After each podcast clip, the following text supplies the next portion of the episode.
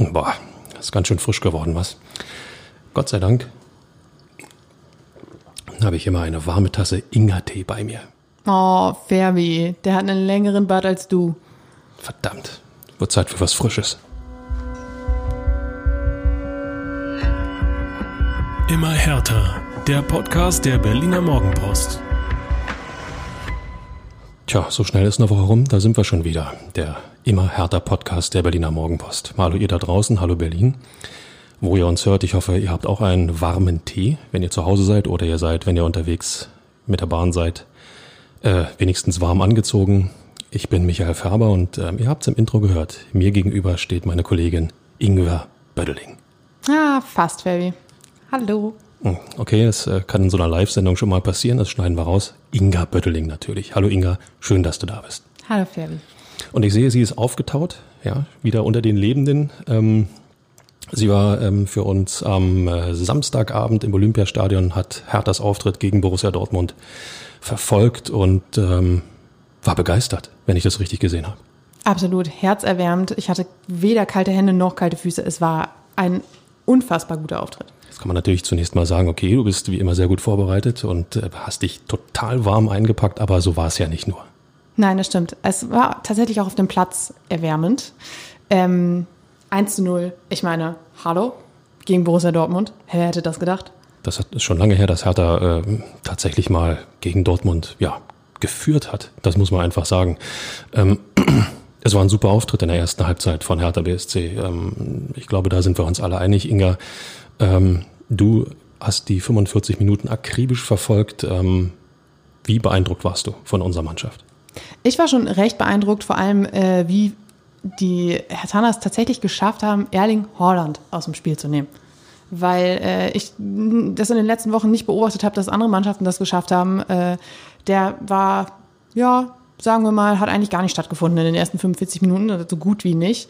Und äh, auch der Rest des durchaus mit Stars gespickten Ensembles aus dem Ruhrgebiet äh, hatte nicht wirklich Zugriff. Also Spiel, Spiel gemacht hat Hertha und äh, Dortmund ist ein bisschen hinter den eigenen Vorstellungen hergerannt. Das kann ich nur bestätigen. Ich habe es auf ähm, ja, einem Online-Streaming-Dienst, der mich zuerst nicht reinlassen wollte. Ich befürchte, vielen von euch ist es genauso gegangen. Ähm, dann aber doch verfolgen können. Ähm, Hertha hat ähm, total aufmerksam verteidigt, hat äh, war äh, ja auf der auf der Höhe des Geschehens, ähm, gedankenschnell ähm, und äh, in dem Augenblick, wo der Erling Haaland irgendwie mal in eine Position kam, hat man sich auch mit Mann und Maus in den Schuss reingeschmissen. Ähm, Ich glaube, das ist eine Mannschaft, die, die ähm, ja, erkannt hat, äh, wo, was es braucht, um nach oben zu kommen. Absolut. Es war auch einfach so, dass man endlich mal wirklich eine gute Spielidee oder eine klare Spielidee erkannt hat. Es war die Abwehr war stark, stand kompakt, hat wenig zugelassen da hinten. Im Mittelfeld war eine Steuerung zu erkennen, die nach vorne ging. Offensiv funktioniert es einigermaßen. Luke Bakio war, glaube ich, schon nach acht Minuten äh, am Ball und hatte, hatte seine erste Chance. Und da dachte man sich schon, wow, wow, jetzt geht's los. War wirklich ansehnlich. Und allein in dieser ersten Szene mit Luke Bacchio hatte man schon gesehen, dass ähm, Hertha durchaus gewillt war, die Dortmunder mit ihren eigenen Waffen zu schlagen. Ähm, das Spiel der Dortmunder basiert ja auf äh, den Fehlern des Gegners, auf ähm, ja, dem schnellen Umschaltspiel, den Raum gnadenlos nutzend mit, mit äh, direktem und äh, absolut sicherem Passspiel. Und äh, das hat Hertha einfach umgedreht. Ähm, ich sag mal, Luke Bacchios Schuss hätte äh, auch gut und gern ähm, in den Winkel äh, schlagen können. Und äh, wenn ich mir dann das 1 zu 0 anschaue durch äh, Matthäus Kunja, war es ja im Endeffekt ähnlich. Ne? Absolut, das, damit haben sie sich dann belohnt. Es war wirklich ein Angriff aus dem Bilderbuch. Es war ein Abschlag von Alexander Schwolo hinten. Ähm, ich glaube, Piontek war es, der es noch irgendwie halbwegs, der den Ball gegen Brandt, glaube ich, ver verteidigt hat und dann an Luke Bacchio weitergeleitet. Luke Bacchio hat den Überblick, sieht Kunja und der zieht halt aus knapp 25 Metern, glaube ich, waren es ab und das Ding segelt da wirklich Marke fast Traumtor in, in den Winkel. Da hatte Bürki wirklich überhaupt keine Chance mehr im BVB-Tor. Das war auf jeden Fall das, was man sich erhofft hatte, denke ich. Und vor allen Dingen war es eine Szene, die man, äh, ja, ich sag mal, heutzutage im Fußball so oft nicht mehr sieht. Es wird einfach mal aus der Entfernung abgezogen, rauf aufs Tor. Nicht versucht mit, mit äh, ja, elendigem Passspiel äh, äh, den Ball ins Tor zu tragen und zu kombinieren, sondern ähm, die Situation erkennen, die Situation nutzen und äh, dann auch die Qualitäten einfach ausspielen. Ähm, das macht Matthäus Kunja ähm, nicht zum ersten Mal, dass er seine Qualitäten ausspielt. Ähm, abgesehen davon, dass er jetzt mit sechs Toren Herthas bester Torschütze ist. Ähm, Inga, dein Eindruck von Matthäus Kunja? Wie hat er sich entwickelt bei Hertha? Ich finde, er macht eigentlich konstant einen guten Eindruck und tut der Mannschaft richtig, richtig gut. Ähm, auch mit seinem, ja, er ist halt auch so ein Kampfschwein, ne? Er schmeißt sich auf den Boden, er meckert auch mal. Da ist halt wenigstens einer, der hat mal Einsatz und äh, der hat Bock auf das, was er da macht. Das, das tut Hertha richtig, richtig gut. Und ähm, ja, er strahlt halt auch, also man muss es halt so sagen, wirklich auch die meiste Torgefahr aus. Das ist, ist wirklich einfach richtig gut.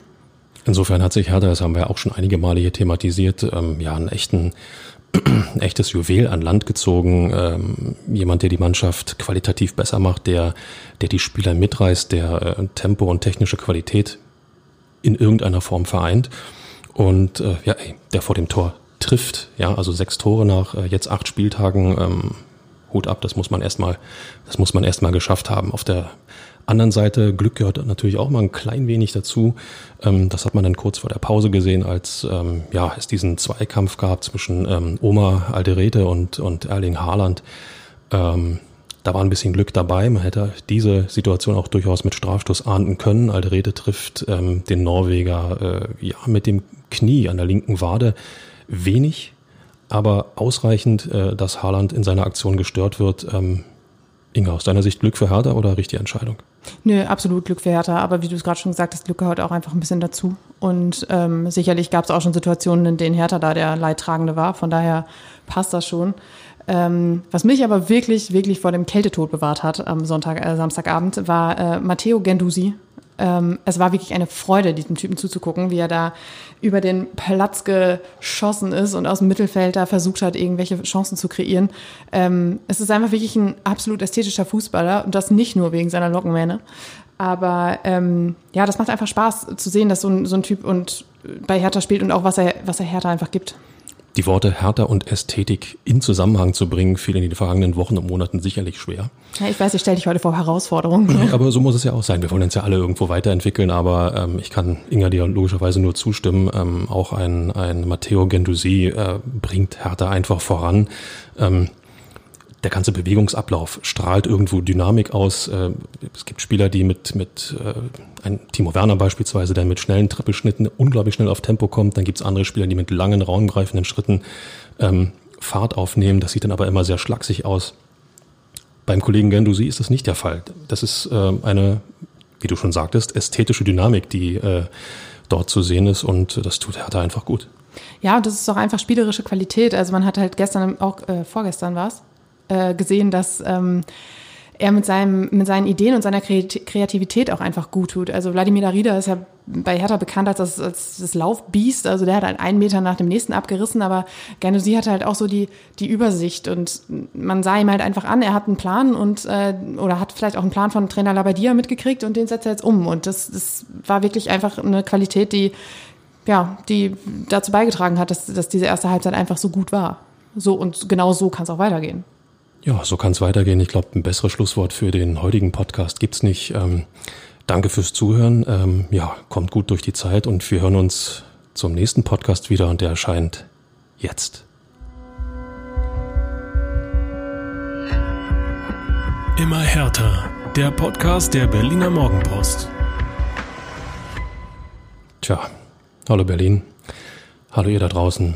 Ähm, mir ist ehrlich gesagt ein bisschen kühl. Mein Tee ist auch schon erkaltet, schmeckt nicht mehr so richtig. Mir gegenüber steht die Kollegin Inga Bödeling und äh, man sieht ja einfach an, dass sie immer noch durchgefroren ist, dass sie ähm, im Olympiastadion einfach ähm, ja in der zweiten Halbzeit überhaupt nicht mehr warm wurde. Schön, dass du trotzdem da bist. Hallo Inga. Hallo Fabi, selbstverständlich. Ja, es gehört äh, zu unserem Job ja nun mal dazu, dass wir auch ähm, Dinge, die nicht so schön sind, aufarbeiten müssen und ähm, mit Anpfiff der zweiten Halbzeit gegen Borussia Dortmund, ähm, ja, wie sagt man's, haben wir unsere Hertha wieder gehabt. Absolut. Ähm, Bruno Lavadia hat äh, gestern Abend, glaube ich, noch gesagt, oder am Samstagabend war es tatsächlich noch, äh, dass seine Mannschaft in der Halbzeit total euphorisiert war und ich dachte, boah, wir haben das Spiel richtig im Griff und es läuft einfach richtig gut. Ja, und dann kam Erling Haaland und dann war auch alles dahin. Also die zwei schnellen Tore, davon hat sich niemand mehr erholt. Erling Haaland, nur für alle die, die es noch nicht ähm, erkannt haben sollten. Norwegischer Nationalspieler, Vollblutstürmer, äh, inzwischen mit äh, zehn Toren in der Torjägerliste, äh, jagt er wieder Robert Lewandowski und ähm, ha, liebe Grüße an Bruno Labbadia und sein Team, den kann man schon mal irgendwo auf dem Zettel haben, oder? Hatten sie ja auch. Es war ja wirklich in der ersten Halbzeit so, dass sie ihn einfach im Griff hatten. Und Bruno Labbadia hat auch in der vergangenen Woche mangels äh, pra praktischer Trainingseinheiten ziemlich viel Videostudium gemacht. Und er sagte auch oder erzählte auch, dass es wirklich 80 Prozent Haaland-Szenen fast waren, die sie da angeschaut haben, einfach weil dieser Typ so unfassbar ähm, ja, torgefährlich ist und auch so unfassbar variabel. Er macht halt nicht immer das Gleiche, er ist halt nicht so schnell durchschaubar und ähm, er hat einfach Bock auf das, was er da macht. Und ähm, sie waren vorbereitet und man sah in der ersten Halbzeit ja auch, dass es funktionieren kann. Warum es dann halt in der zweiten Halbzeit so dahin gegangen ist, war auch wirklich erstmal ein Rätsel. Ich versuche mal ähm, wieder den, äh, das mache ich mit Jörn Lange gerne, den Good Guy zu spielen. Ähm, man muss äh, auch härter zugute halten, dass man so einen Typen wie Erling Haaland einfach über 90 Minuten überhaupt nicht aus dem Spiel nehmen kann. Der wird immer seine Möglichkeiten bekommen. Andererseits, wenn man ihm das so leicht macht, äh, und das müssen wir einfach aufarbeiten, ähm, wie, wie ähm, Hertha am, gegen Dortmund jetzt, ähm, das geht einfach nicht. Allein wenn man sich den Ausgleich anschaut, das müssen wir nochmal Revue passieren lassen. Ähm, ja, Dedrick Boyata lässt Haaland einfach im Strafraum in seinem Rücken laufen, hat ihn völlig aus den Augen verloren, äh, blickt sich noch einmal kurz um, aber äh, nimmt ihn überhaupt nicht mehr wahr. Ähm, dahinter Rechtsverteidiger Peter Pekarik, der ja hin und her gerissen ist. Soll ich jetzt was tun? Soll ich jetzt nichts tun? Und ähm, als er sich überlegt, irgendwie einen Schritt zu machen, ist es auch schon zu spät, weil ähm, der Pass von Emre Can reinkommt, der ja deshalb flanken kann, weil Marvin Plattenhardt mit einfachen Direktpässen einfach total schwindlig gespielt wurde. Inga, das war mir zu einfach. Absolut, muss ich dir total zustimmen. Äh, und es war halt auch äh, einfach umso ärgerlicher, als dass man in der ersten Halbzeit eigentlich da total kompakt stand und ein, äh, gegen die gesamte Dortmunder Offensive eigentlich Mittel hatte. Also sie waren konzentriert, sie standen kompakt und plötzlich waren überall Lücken und alle waren so völlig fahrig und, und nervös. Und das, also von Euphorie, wie es in der Halbzeit halt von Labadia erzählt wurde, war da irgendwie gar nichts zu sehen. Also das sollte ja eigentlich Selbstbewusstsein geben und Selbstvertrauen in das, was du da gemacht hast. Und dass das alles plötzlich dahin ging, war einfach nicht nachvollziehbar. Also so ein Gegentor kann man denn mal kassieren. Das passiert tatsächlich auch den besten Mannschaften. Liebe Grüße an den FC Bayern. Aber äh, alles, was danach passierte, ist, ähm, ja, sollte schon irgendwo ähm, zu denken geben, weil ähm, das Tor wegstecken sich einmal kurz schütteln und dann wieder an die Qualitäten aus der ersten Halbzeit anknüpfen. Das gelang Hertha nämlich überhaupt nicht. Ganz im Gegenteil. Ähm, beim ähm, 1 zu 2, äh, wenn man das nochmal sieht, äh, der Kollege Julian Brandt äh, nimmt einfach mal Tempo auf und ähm, beim entscheidenden Pass auf Erling Haaland, Hertha versucht auf Abseits zu spielen und dann macht Oma Alderete, ja, was macht er eigentlich? Ähm, statt stehen zu bleiben, macht er noch ein, zwei Schritte mit Haaland mit um ja, ihn irgendwo zu decken, bleibt dann aber stehen, also unterbricht äh, seinen Bewegungsablauf, äh, ähm, versucht noch den Oberkörper zurückzuziehen, um äh, die Abseitssituation tatsächlich zu gewährleisten. Bloß in dem Augenblick ist Haaland schon vor Schwole und schießt den einfach ein. Ja, und man war, da war, also in dieser Situation war deutlich zu sehen, dass diese Abseitsfalle, die dann äh, doch nicht funktioniert hat, weil Alderete halt diesen Schritt gemacht hat, äh, eigentlich gar nicht geplant war, weil ähm, das eben halt überhaupt nicht so aufgegangen ist, wie, es hätte sein können. Und Haaland kann weiter schalten und walten, wie er will. Und äh, ruckzuck steht es halt 2-1. Dazwischen hatte Hertha noch mal kurz so ein, so ein, ja, so ein Funken aufbäumen, hatte man das Gefühl. Sie spielten noch mal nach vorne. Ich glaube, es war Luke Bacchio, der da angetrieben hat. Aber direkt, direkt aus dem Gegenzug entstand halt dann das 2-1 und bums war das Spiel gekippt und Hertha lag zurück. Das, was mich ähm, tatsächlich auch ein bisschen äh, ja, ratlos zurückgelassen hat, und ich denke mal, einigen von euch wird es genauso gegangen sein. Ähm, ich hatte so ein bisschen jetzt das Déjà-vu-Erlebnis. Ähm, ich hatte das Gefühl, ich war wieder beim Länderspiel Deutschland gegen Spanien. Ich sah eine Hertha-Mannschaft, die, ja, wie soll man sagen, sich ergeben hat in ihr Schicksal, die, äh, wo im Grunde genommen kein Aufbäumen zu sehen war, kein, kein, äh, kein Kampf, kein Einsatz und ähm, äh, vor allen Dingen auch gedanklich hatte man das Gefühl, selbst bei den Reaktionen auf die Dortmunder Spielweise war man irgendwo, ja, immer nicht nur einen Tick zu spät, sondern mächtig zu spät. Das hat man beim dritten Gegentor, glaube ich, ähm, am besten sehen können. Äh, Marvin Plattenhardt, ähm, ja, was war das? Rückpass, äh, Rückgabe, ich nenne es mal Fehlpass für Alderete, viel zu steil, viel zu schnell, äh, um ihn auf Schwole zu spielen. Ähm, ja, viel, viel zu kurz. Und bevor Alderete überhaupt reagiert und, und bemerkt, was Phase ist, ist äh, ja, Haaland auch schon vorbei und macht das 3 zu 1. Ja, und äh, das, was du gerade angesprochen hast mit der Nationalmannschaft, welche Parallele mir da auch aufgefallen ist, ist einfach dieses, dieses Führungsvakuum, über das wir auch in den letzten Wochen hier, du mit Jörn, ich mit Jörn, einfach wirklich, wirklich häufig gesprochen haben, dass einfach auf dem Platz ein Lautsprecher fehlt und dass dann so jemand wie Kapitän Boyata da auch so schlecht aussieht in diesen Szenen, ist auch einfach wirklich ein bisschen, bisschen traurig, weil er eigentlich derjenige wäre, der von hinten raus Schwung geben sollte, Motivation geben sollte. Und man hatte, es kam überhaupt keine Reaktion von niemandem. Die Schultern hingen, die Köpfe hingen und man dachte sich, wie du gerade schon gesagt hast, ergeben. Ich fand es besonders interessant, dass Labadia das überhaupt nicht so gesehen hat. Er hat halt gesagt, nee, also es war überhaupt keine Verzweiflung und keine, kein, ja, keine Aufgabe gewesen. Er hätte auf jeden Fall gesehen, dass sie gekämpft hätten und dass sie sich aufgebäumt hätten. Ja, aber dann ist es in der Konsequenz ja so, dass dann die Qualität ja offensichtlich doch nicht da war, weil man sah nichts davon, es passierte nichts. Klar, man spielte vielleicht mal nach vorne, aber echte Torchancen waren nicht mehr da. Das ist so diese berühmte ähm, ja, Trainerarithmetik, wenn es schlecht läuft, ähm, alles loben, was man in irgendeiner Form loben kann und wenn es gut läuft, alles ähm, kritisieren, was man kritisieren kann, damit man im guten Fall nicht abhebt und im schlechten Fall nicht zu weit oder zu lange am Boden liegt. Ähm, Trotzdem kann ich diese Argumentation auch nicht nachvollziehen, die Labadia da gemacht hat. Wenn du Führungsspieler ansprichst, ähm, äh, müssen wir die beiden, das zweite und dritte Gegentor einfach auch nochmal schauen. Ähm, Torwart Schwolo beim Schuss von Haaland, ähm, ja, der eine oder andere mag diskutiert haben, haltbar oder nicht haltbar. Ja, also ich glaube, für einen Torhüter mit höherem Klasseformat, sage ich mal so, wäre vielleicht durchaus haltbar gewesen, aber in dieser Gesamtgemengelage mit der gehissten weißen Fahne war das eigentlich schon schon nicht mehr haltbar. Also das, da, man war so ein bisschen in diesem Modus, jeder Schuss ein Treffer. Also das, zumindest war das Gefühl von oben von der Pressetribüne so, weil man versuchte, den, das Spiel, den Spielverlauf einzufangen in seinem Text und war am Schreiben und plötzlich fiel das nächste Tor und wieder das nächste und also es passierte ja eigentlich nichts anderes als Dortmund spielte nach vorne und das Tor fiel. Ist, also meiner Meinung nach ist das dann einfach schon ein bisschen, bisschen schlecht gelaufen. Man sollte auch nicht vergessen, dass der Schuss gemessen wurde mit äh, ungefähr 105 kmh ähm, und das aus einer Distanz, äh, die ja weit weniger als 20 Meter ist. Aus dem Strafraum kam der Schuss in den, in, ins lange äh, rechte Eck vom Schützen ausgesehen. Da braucht man schon eine, eine mordsmäßige Reaktion. Ähm, ich würde mal mutmaßen, selbst Manuel Neuer, einer der besten Torhüter der Welt, wie wir uns alle einig sind, hätte seine Schwierigkeiten gehabt. Vielleicht mit Glück wäre er angekommen, aber das aber Fabi, 105 Quadratmeter, äh, Quadratmeter. Ich bin übrigens gerade auf Wohnungssuche gewesen, wahrscheinlich kommt es daher. 105 Kilometer pro Stunde. Macht der Typ im Training irgendwas anderes als nur sein rechtes Bein trainieren, oder? Ich würde sagen, nein, das reichte wie es linke. Der Typ kann rechts wie links. Ja. ja. Erling Haaland ist äh, eine absolute Tormaschine, der, äh, so habe ich ihn zumindest jetzt in den letzten Monaten erlebt, in dem Augenblick, wenn du ihm Platz gibst und auch noch den Ball, dann gnade dir Gott. Also Fußballgott wohlgemerkt.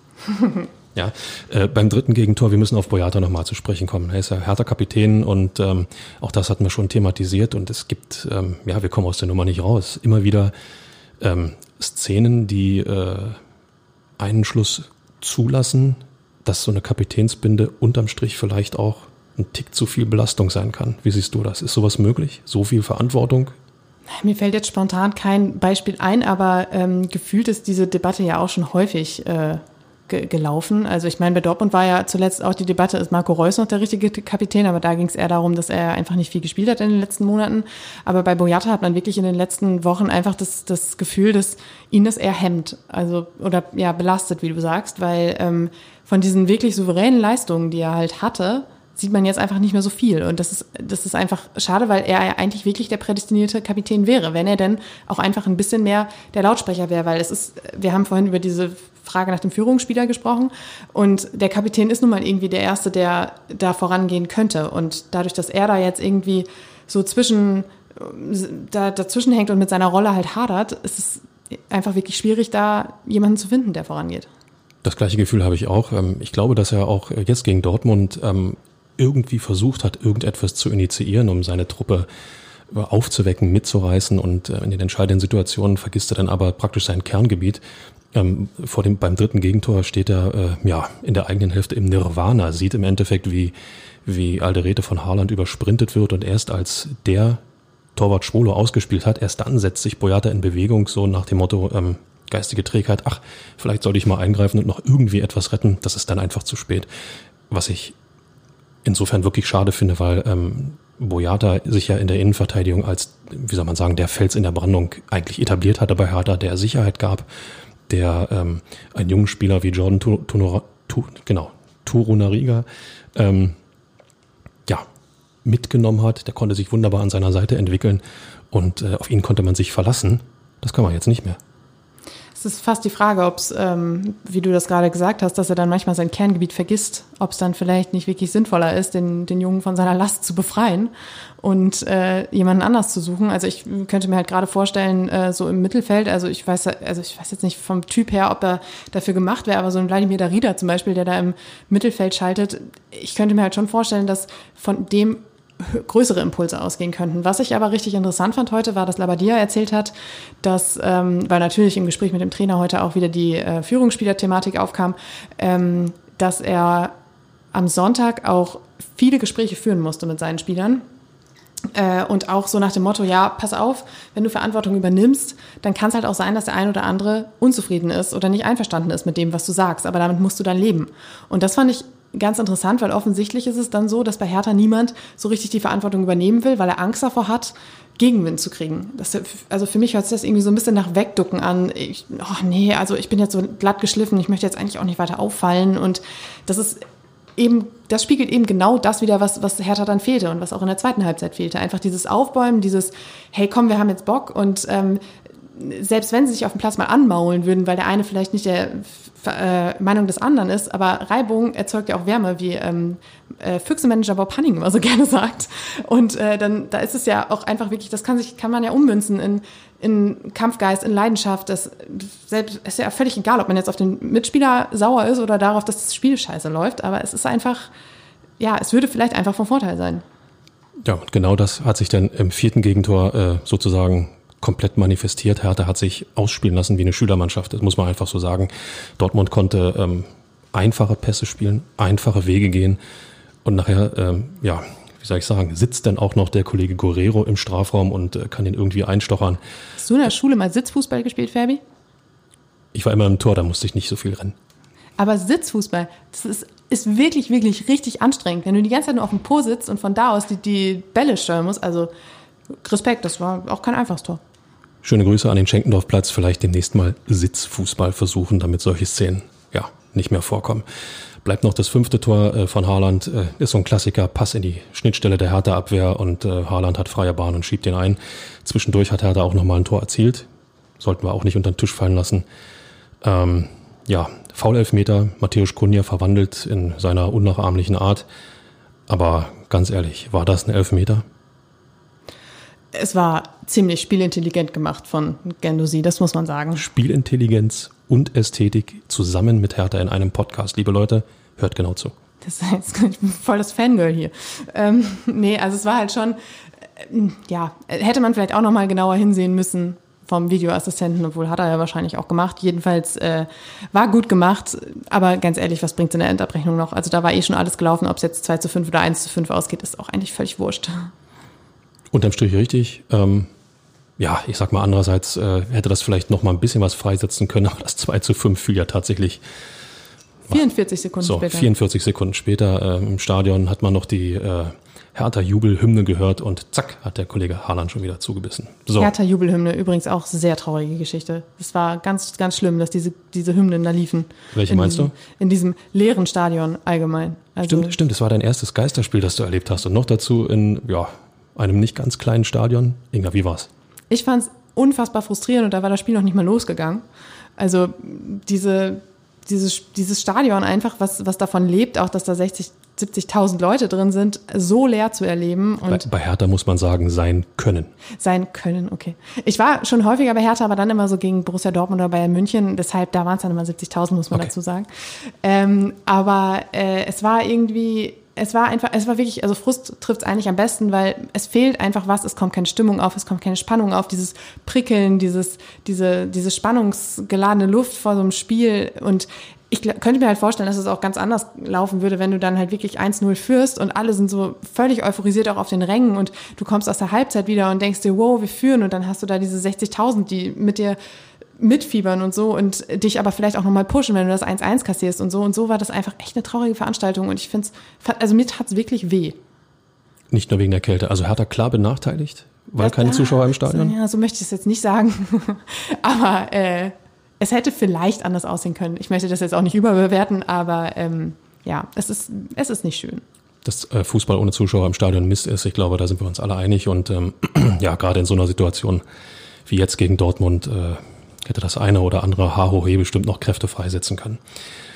Ja, ähm, wie lassen können wir dieses 2 zu 5 jetzt einordnen? Wir hatten ja ähm, durchaus einen Aufwärtstrend äh, bei Hertha äh, erkannt. Ähm, sowohl was das Fußballerische angeht, als auch vom Ergebnis her. Jetzt ähm, hat sich Herthas Sportdirektor Arne Friedrich gestern in der Halbzeit ähm, sicherlich auch leicht euphorisiert durch die Führung hingestellt und äh, über die Entwicklung gesagt, ähm, ja, äh, es wächst es langsam aber sicher zusammen, aber es muss eben organisch wachsen. Also man kann jetzt nicht von oben irgendwas diktieren. Ähm, ja, organisch zusammenwachsen. Wenn ich mir die zweite Halbzeit ähm, anschaue, wie groß, Inga, aus, aus deiner Sicht ist da der Dämpfer beim organischen Zusammenwachsen? Naja, ich finde, man muss es auch ein bisschen einordnen. Also es, ist, es war das Spiel gegen Borussia Dortmund, Tabellenzweiter. Ich glaube, im Vorhinein hat man sich jetzt auch nicht ein wahnsinniges Feuerwerk da erwartet. Und diese Punkte gegen Dortmund, ich glaube, dass die bei einer vernünftigen Einordnung und Saisonplanung auch eher sowas wie Bonuspunkte sind. Das Problem war halt einfach, dass diese erste Halbzeit so gut war und man geführt hat, dass man sich danach dachte, so wow, hier geht was und dann ist halt alles dahin gegangen, dass es halt im Nachhinein, glaube ich, wirklich schlimmer aussieht durch diesen Verlauf, als es eigentlich ist. Weil in der Endabrechnung war es jetzt ein 0 zu 3, sagen wir mal so. Ähm, durch, also wenn man es halt einfach runterrechnet, 0 zu 3, gut, das kann man verlieren gegen Borussia Dortmund, fertig. Deshalb, ich glaube nicht, dass es so, so tragisch ist, als wäre es jetzt gegen Mainz oder Freiburg gewesen, weil das sind Gegner, die musst du da unten auf Abstand halten, damit du das erreichen kannst, was du willst. Und ähm, Dortmund spielt einfach in einer komplett anderen Liga und das haben sie in, in, bei Hertha auch sicherlich verstanden. Und deshalb glaube ich, dass es klar hart ist. Labadia hat auch gesagt, wir müssen uns jetzt schütteln und er war auch enttäuscht, aber ich glaube, dass das wirklich alles diesem Spielverlauf geschuldet war. Jetzt kommt natürlich die Problematik. Hertha hat in der ersten Halbzeit natürlich gezeigt, was möglich sein kann. In dem Augenblick ist das auch ähm, ja in gewisser Weise der Maßstab, äh, den die Mannschaft ansetzen sollte für die nächsten Spiele.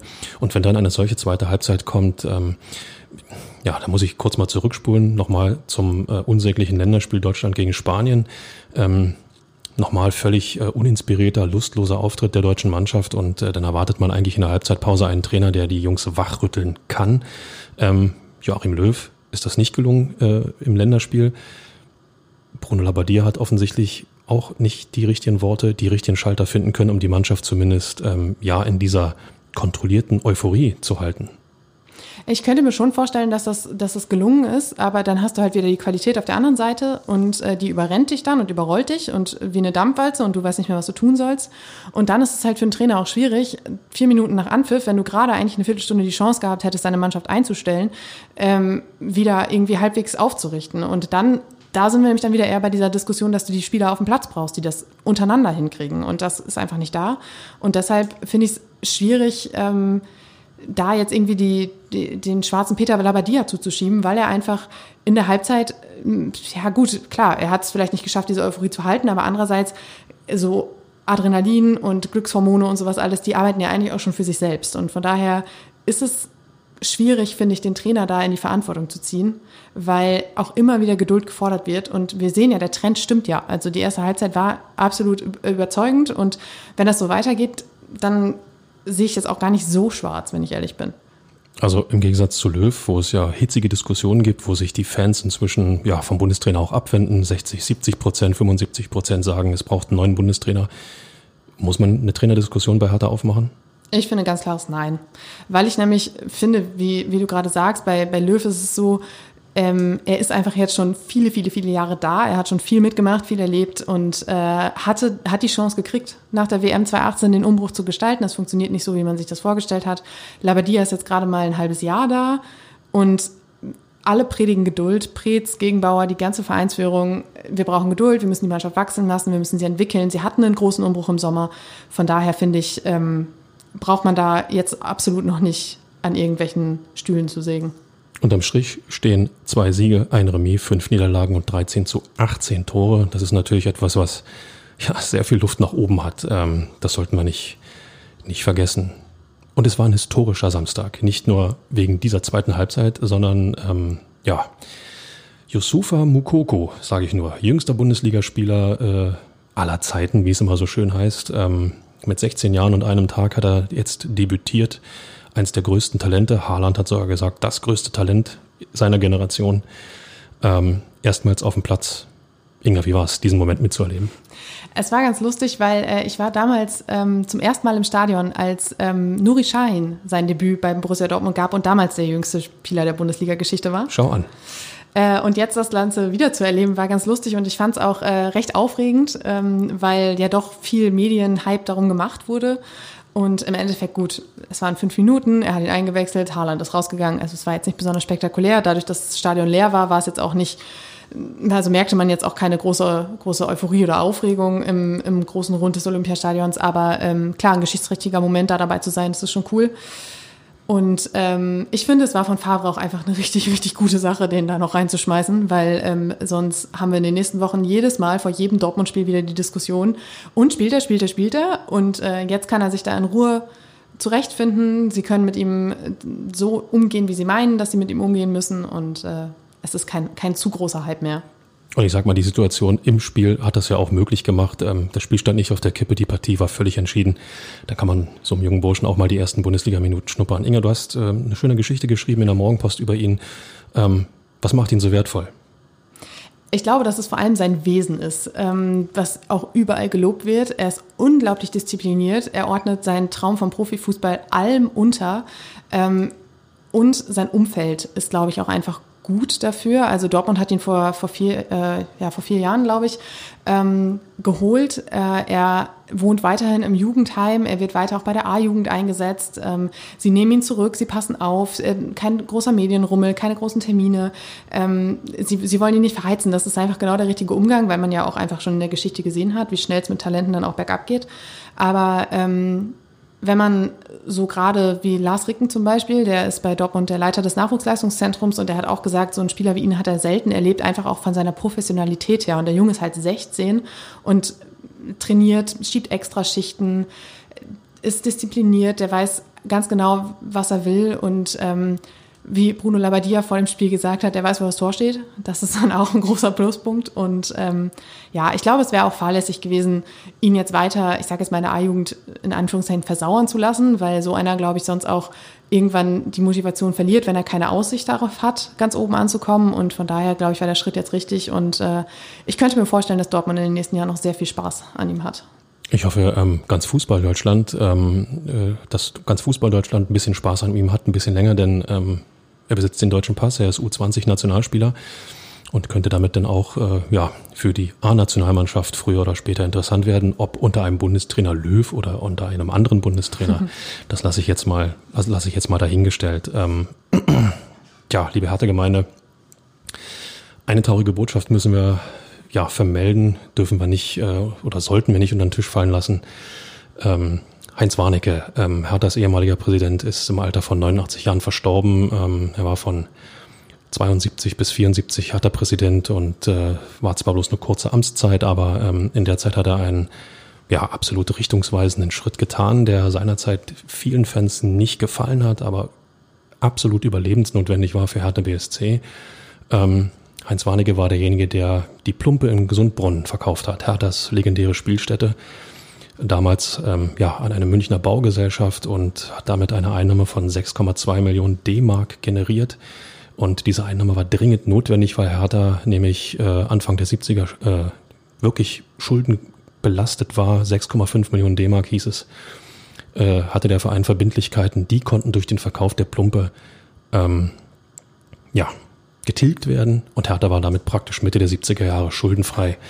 Insofern nicht äh, ganz unwichtige Präsidentschaft. Ähm, herzliches Beileid natürlich an alle Angehörigen und ähm, ja. Kommen wir zum Ausblick. Geht ja weiter, das Leben geht weiter, was ja vielleicht auch ganz schön ist. Auch äh, trotz der 2 zu 5 Niederlage. Ähm, wir haben ein paar spannende Wochen vor uns bei Hertha. Äh, wenn ich mir die nächsten drei Spiele anschaue, ähm, kommenden Sonntag geht's nach Leverkusen zu Bayern 04. Keine Laufkundschaft, oder? Ich glaube auch nicht, aber äh, als ich das vorhin schon angesprochen habe mit dem Trend und dass, dass der Dämpfer jetzt zwar herb ist, aber jetzt auch nicht alles in Frage stellen sollte, glaube ich, dass man mit einer, so einer Leistung wie der ersten Halbzeit da durchaus was Zählbares mitnehmen kann. weil Leverkusen ja bekanntlich auch am Wochenende nicht, sich nicht wahnsinnig mit Ruhm bekleckert hat. Sie haben zwar gewonnen im Endeffekt gegen Augsburg, aber da waren auch so ein paar dicke Böcke drin, wenn ich so an den Patzer von Le äh, Leverkusens Torhüter Radetzky denke, der da äh, sich den Ball ins eigene Nest gelegt hat. Also Augen auf. Ich glaube, einige im Hertha-Kosmos werden sich äh, an eine ähnliche, ähnliche Hertha-Begebenheit erinnern. Rückpass von Frank Rode, ähm, Walter Junghans, äh, ja, hat Ähnliches versucht und ein Grasbüschel hat ihn dann einfach äh, entschärft. Zack, kurzer Hüpfer, Schlag in die, äh, Schuss in, in Luftloch und äh, der Ball war einfach im Tor. Da sieht man als Torwart einfach echt blöd aus. Fabi, ist immer schön, wenn du von früher erzählst. Ja, schönen Dank. So alt bin ich nur auch noch nicht. Ähm, tja, nach Leverkusen kommt das Spiel, das Berlin eigentlich total elektrisieren sollte, wenn ich mir die Entwicklung des Coronavirus und äh, die Tatsache, dass wir wohl noch länger im Lockdown sein werden, ansehe, ähm, ist die Frage, wie sehr das Derby gegen Union dann am 4. Dezember tatsächlich elektrisiert. Inga. Ja, ähm, angesichts der Tabellenkonstellation ist es ja auch ähm, eigentlich eine recht klare Angelegenheit. Ne? Also eine Mannschaft aus den Top 7. Ich weiß, du bist immer ein bisschen irritiert, wenn du das hörst, aber ja. Muss man ja auch sein, wenn wir ehrlich sind. ähm, eine Mannschaft aus den Top 7 gegen eine, die ähm, dann doch irgendwie gerade ja, sich gegen das Absinken in die, in die Richtung Abstiegszone versucht zu retten, äh, sind das, könnte das durchaus ein spannendes Spiel werden. Ich finde ähm, durchaus auch elektrisierend, obwohl keine Fans zugelassen sind. Ich glaube, fußballerisch ähm, hat Berlin da einen echten Leckerbissen vor sich.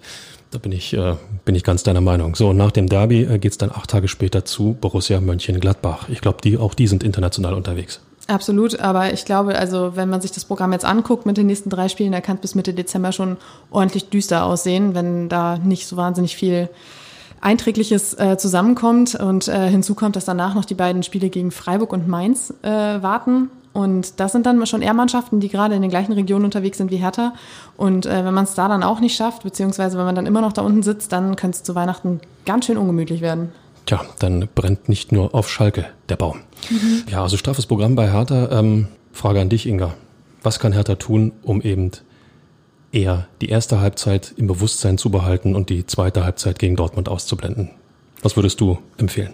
Ich würde empfehlen, wirklich ähm, das, was schon seit Monaten da jetzt geprägt wird, die Geduld zu bewahren und äh, sich auch wirklich einfach darauf zu besinnen, was funktioniert hat. Und das war nun mal die starke Abwehr und das waren ähm, die, die ja durchaus kreativen Mittelfeldspieler. Und ich glaube, wenn sich der ein oder andere auch wirklich jetzt mal ein Herz nimmt und sagt, jetzt mache ich den Mund mal auf, dann kann das gegen Leverkusen auch wirklich schon anders aussehen. Und äh, seien wir ehrlich, nicht jede andere Bundesligamannschaft hat so einen Erling Haaland. Und äh, dann muss man auch nicht unbedingt so schnell diese Tore kassieren. Und ich glaube, dass das durchaus gut werden kann.